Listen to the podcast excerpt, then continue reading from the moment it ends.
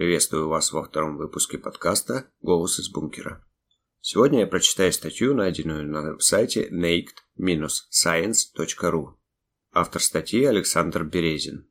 Статья была опубликована 2 марта 2022 года. Самый краткий курс «Как перестать беспокоиться и пережить взрыв ядерной бомбы». Дисклеймер. Автор данного подкаста лишь озвучивает статьи с тематических сайтов о выживании. Это не поваренная книга выживальщика, проверенная поколениями людей. Поэтому просьба критически прислушиваться к озвученным мнению и советам авторов оригинальной статьи и самостоятельно анализировать, насколько озвученный текст является объективно полезным в реальной жизни.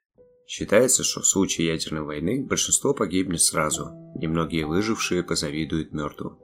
Однако история показывает, что выбрав правильное место, можно выжить даже в эпицентре взрыва хиросимского типа и прожить потом довольно долгую и здоровую жизнь. Но большинство россиян, данное утверждение не относится к столицам, переживут даже полный расход ядерного арсенала обеих сторон. То же самое верно и для США. Почему ядерное оружие не похоже на вундерваффе из фильмов об атомном апокалипсисе и что конкретно нужно делать, чтобы повысить свои шансы на выживание? Naked Science попробует ответить на эти вопросы. Не так давно всерьез ожидать ядерную войну пришло бы в голову немногим. Казалось, что политики, как минимум в случае отношений между ядерными государствами, склонны договариваться, ибо атомные вспышки над городами крайне невыгодны всем участникам подобного действия.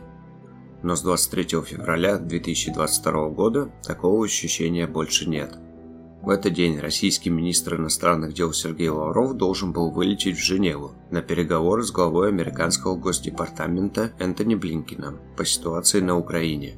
Однако, когда до вылета Лаврова оставалось несколько часов, Москва получила послание от госсекретаря США. В нем Блинкин заявил, что американская сторона не намерена вести переговоры с Россией ни по вопросам безопасности, ни по каким-либо другим вопросам текущей повестки дня – После этого Россия начала на территории Украины известную войсковую спецоперацию. Обычно кадровые дипломаты, вопреки известному анекдоту о МГИМО, не пишут послания в таких выражениях, а равно не срывает переговоры в ситуации, чреватой войной. Но Блинкин и не дипломат. Он начинал как спичрайтер президента Клинтона и работал в американской администрации на недипломатических должностях. На посту главы Госдепа оказался как обычный партназначенец – при дележе портфеля без учета профессиональных навыков. Когда крупнейшая ядерная держава мира не намерена вести переговоры по любым вопросам, включая безопасность, со второй крупнейшей ядерной державой лучше заранее приготовиться к наиболее тяжелому развитию событий. О нем мы поговорим, а точнее о некоторых мифах по поводу ядерной войны. Завидев вспышку, следует держать автомат в вытянутых руках, чтобы расплавленный металл не заляпал казенные сапоги. Благодаря многочисленным художественным фильмам весьма распространена мысль, что делать при ядерном ударе что-либо бесполезно. Отсюда и фраза выше, взятая из известного анекдота о советской армии. Показательно, что так думают не только гражданские, но и многие военнослужащие. Не только рядовые, но даже многие из тех, кто называет себя военными экспертами. Процитируем одного из них, полковника запаса Виктора Литовкина. В случае ядерной войны не спасет никакое бомбоубежище. Это типичное высказывание типичного российского военного эксперта. Это заявление совершенно не соответствует истине. Если вы испытываете желание поверить полковнику и военному эксперту Литовкину, а таких Литовкиных масса, сперва проведите минимальный источниковедческий анализ. Что это за эксперт? В каких войсках служил? Легко выясняется, что по образованию он политрук, выпускник Львовского высшего военно-политического училища. В армии те, кто окончил такие учебные заведения, иронически называли выпускниками фабрики мягких игрушек. И не просто так, часто там больше учили политически понимать момент, чем тому, как реально действует оружие и как надо вести себя в настоящей войне. Но если военный эксперт транслирует подобные идеи, то стоит разобраться, откуда он их взял. Из голливудских фильмов и со страниц российских СМИ? А они откуда? Скорее всего, дело в магии больших цифр. Многие еще подростками узнают, что 10 граммов приличной взрывчатки отрывает пальцы. И что 2,5 килограммовая авиабомба может убить всех стоящих на площади 500 квадратных метров, хотя в ней всего 360 граммов взрывчатки. На этом фоне мощность ядерных зарядов кажется огромной.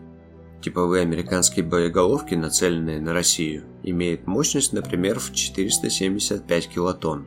По мощности в миллиард с лишним больше, чем у 2,5 килограммовой бомбы, способной убить всех стоящих на 500 квадратных метрах. Значит, думаем мы, ядерный взрыв – это конец. На деле это результат нашего небрежения в изучении сразу двух наук – физики и истории. Первая, в частности, сообщает нам, что взрыв распространяется в трех измерениях. Следовательно, при росте мощности бомбы в миллиард раз, радиус, в котором она убивает, растет только в тысячу раз. Примерно настолько боеголовка межконтинентальной баллистической ракеты сильнее обычных бомб. А на самом деле даже меньше, ведь холмы, здания и многое другое часто отражают взрывную волну вверх, чтобы избежать этого, бомбу подрывают на высоте. В итоге основная часть ее энергии вообще рассеивается вверх. История дополняет эти теоретические соображения практикой. В Хиросиме немолодой японец Эйзо Номура, случайно оказавшийся в обычном подвале обычного дома, выжил в 170 метрах от эпицентра ядерного удара. Учитывая, что взрыв бомбы был на высоте сотен метров, де-факто это был эпицентр – Несмотря на это, Намура на своих ногах и без угрожающих жизни повреждений вышел из здания и ушел из эпицентра пешком. Умер он 37 лет спустя, 84 года, причем дожил до них довольно-таки здоровым человеком. Давайте заглянем еще дальше в историю. Рот Ното точно пережил как минимум один взрыв мощностью в 1 миллион мегатонн примерно 800 тысяч лет назад – 11 800 лет назад наш вид столкнулся с серией воздушных взрывов вполне ядерных мощностей. Они сопровождались гибелью множества людей, животных, да еще и пожарами, уничтожившими 10 миллионов квадратных километров растительности на планете.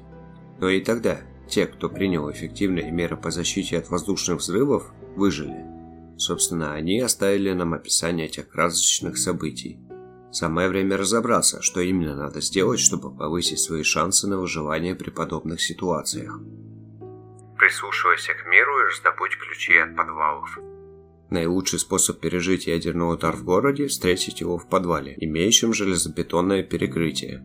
Эйзо Номура в Хиросиме выжил именно так.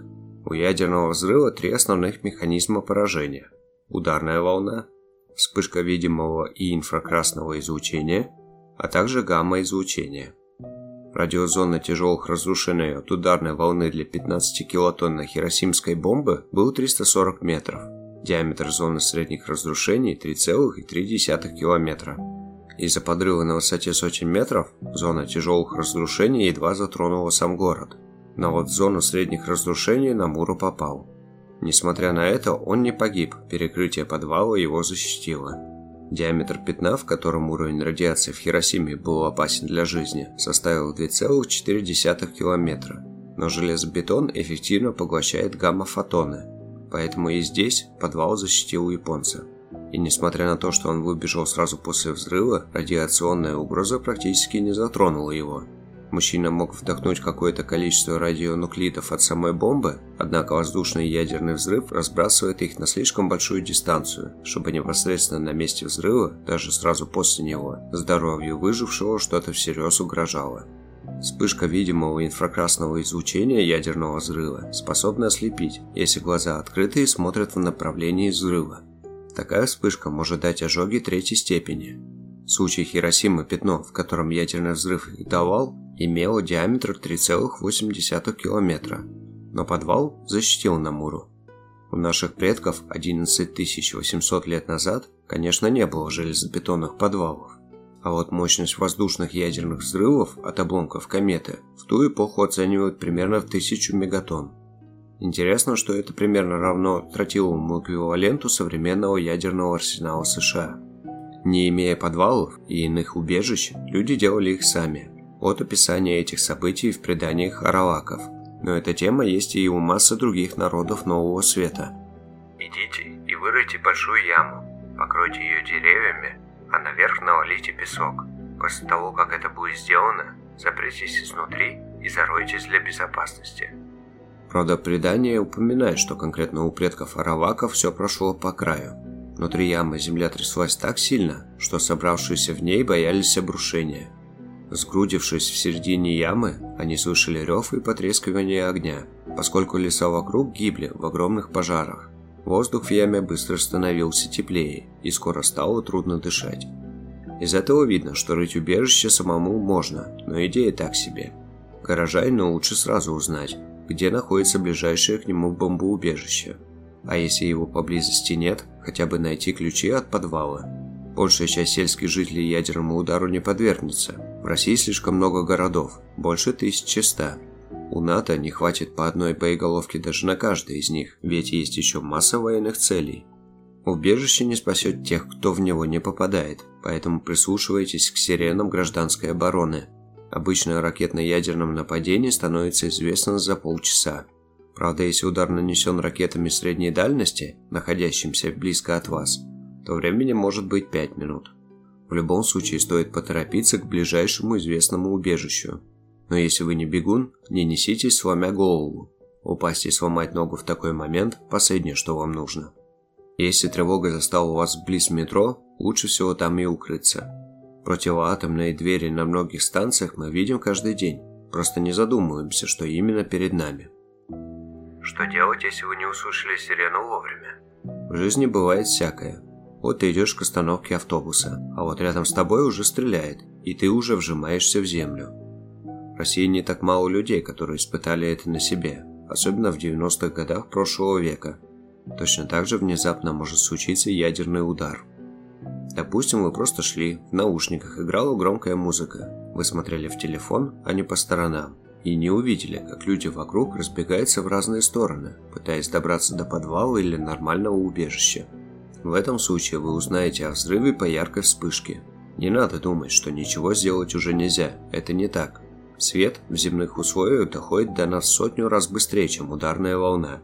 И даже ожоги третьей степени не возникают совсем мгновенно. Заметив вспышку, надо немедленно упасть лицом вниз. И если есть капюшон или куртка, еще при падении натянуть их себе на голову. Летом придется накрывать голову руками или сумкой, потому что остаться без майки на теле тоже плохая идея. Чем быстрее вы упадете, тем слабее будет полученные ожоги. Здесь важны буквально доли секунды.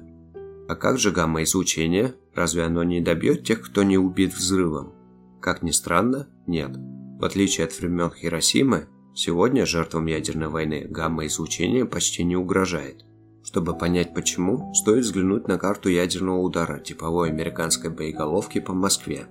В отличие от Хиросимы, зеленого пятна зоны, смертельно опасной по гамма-излучению, на этой карте просто нет. Все потому, что оптимальная высота подрыва такой боеголовки, если исходить из идей максимизации числа жертв, выше 2 километров – а это уже так высоко, что воздух успеет поглотить подавляющее большинство гамма-фотонов, и до поверхности Земли смертельная доза гамма-излучения уже не дойдет.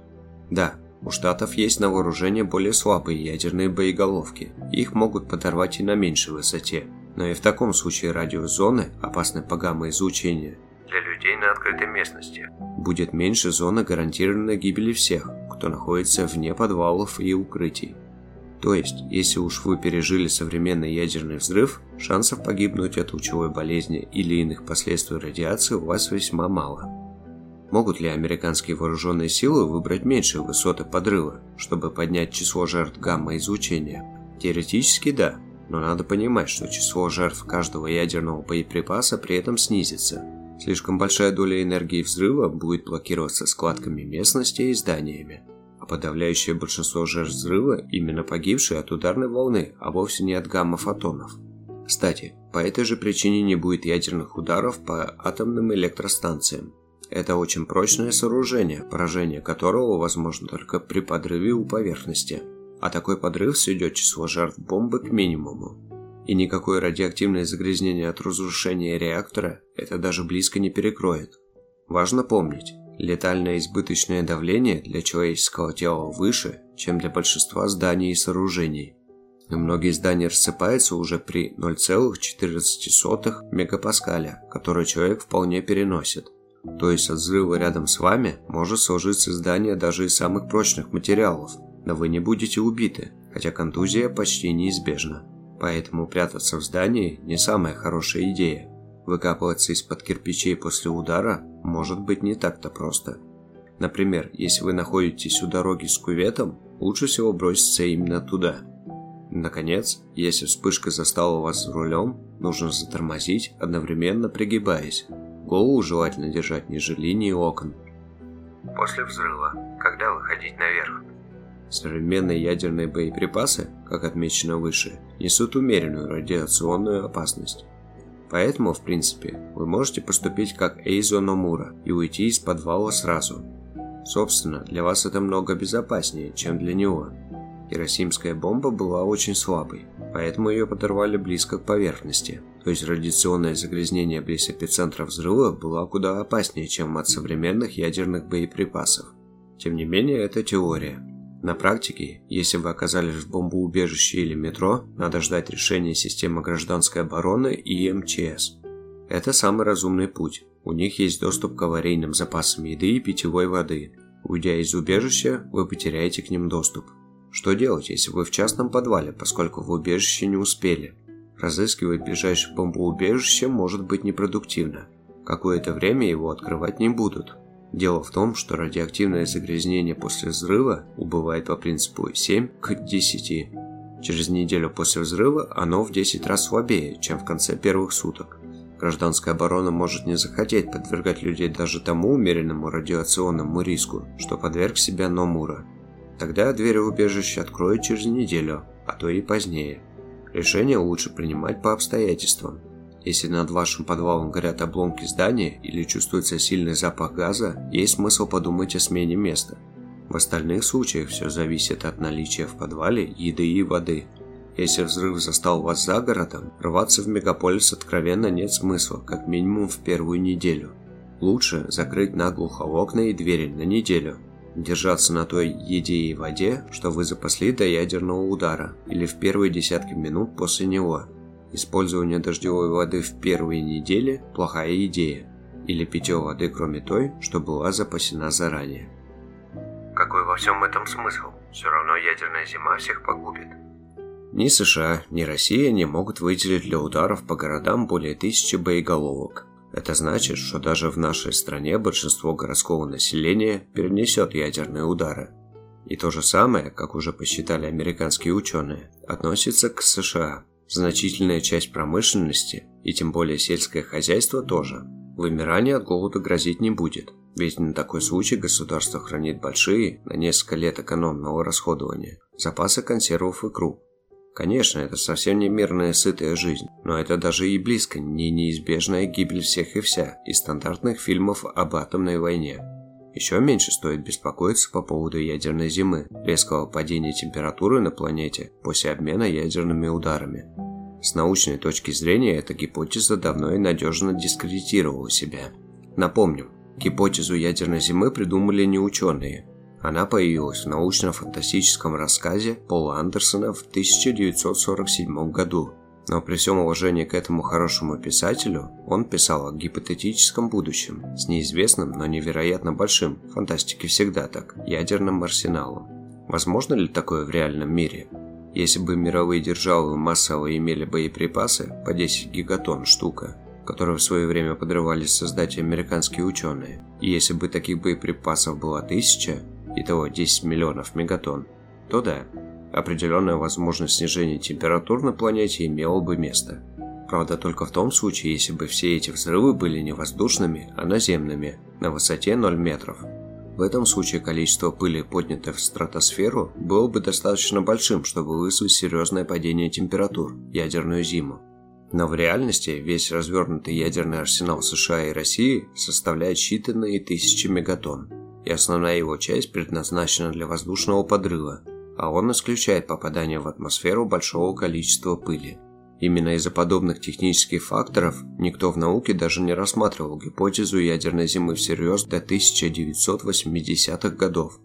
Тогда часть исследователей предположили, что если не сами взрывы, то следующие за ними пожары от горящих лесов и городов способны вынести в стратосферу много пепла. Это сможет охладить планету на годы, превратив лето в зиму, а зиму в зиму в Сибири. Но подобные идеи были самым убедительным образом опровергнуты практикой в 1991 году, когда Саддам Хусейн поджег сразу много кувейтских нефтяных скважин.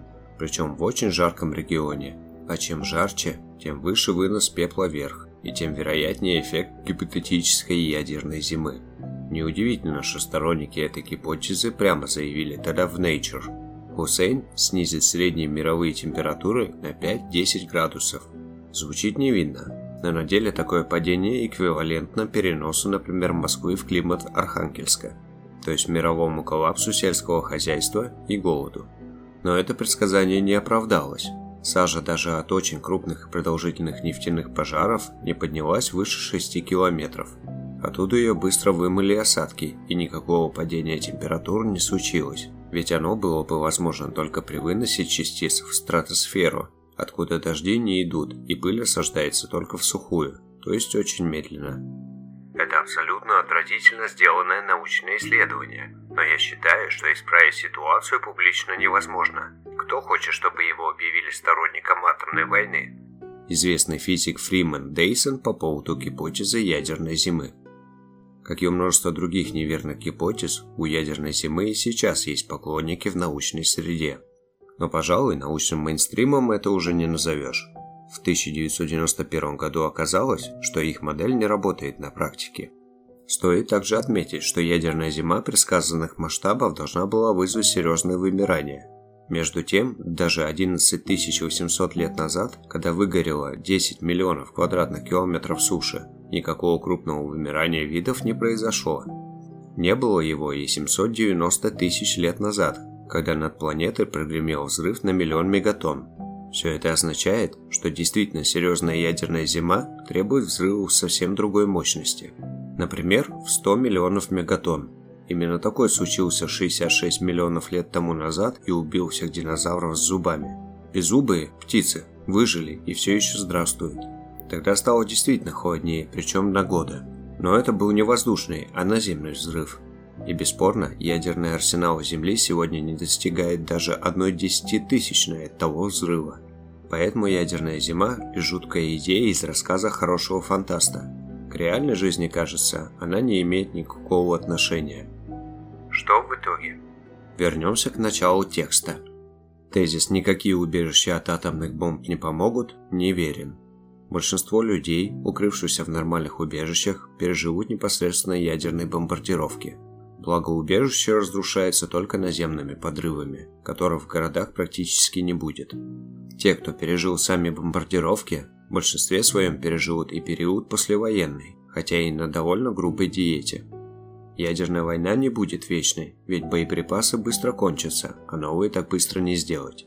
Не будет после нее и радиоактивных пустынь с мутантами, в той же Хиросиме люди спокойно жили и работали в эпицентре через год после взрыва, не рискуя совсем ничем. Ибо правило 7 на 10 означает, что через 10 недель уровень радиации в точке удара снижается в огромное количество раз. Будет очень непростая, но жизнь. Конечно, если не опускать руки и не плыть по течению, говоря себе «все пропало». Благодарю вас за внимание. Мира вашему дому подкасте использовалась композиция Never Again. Автор композиции Гульерме Бернардес.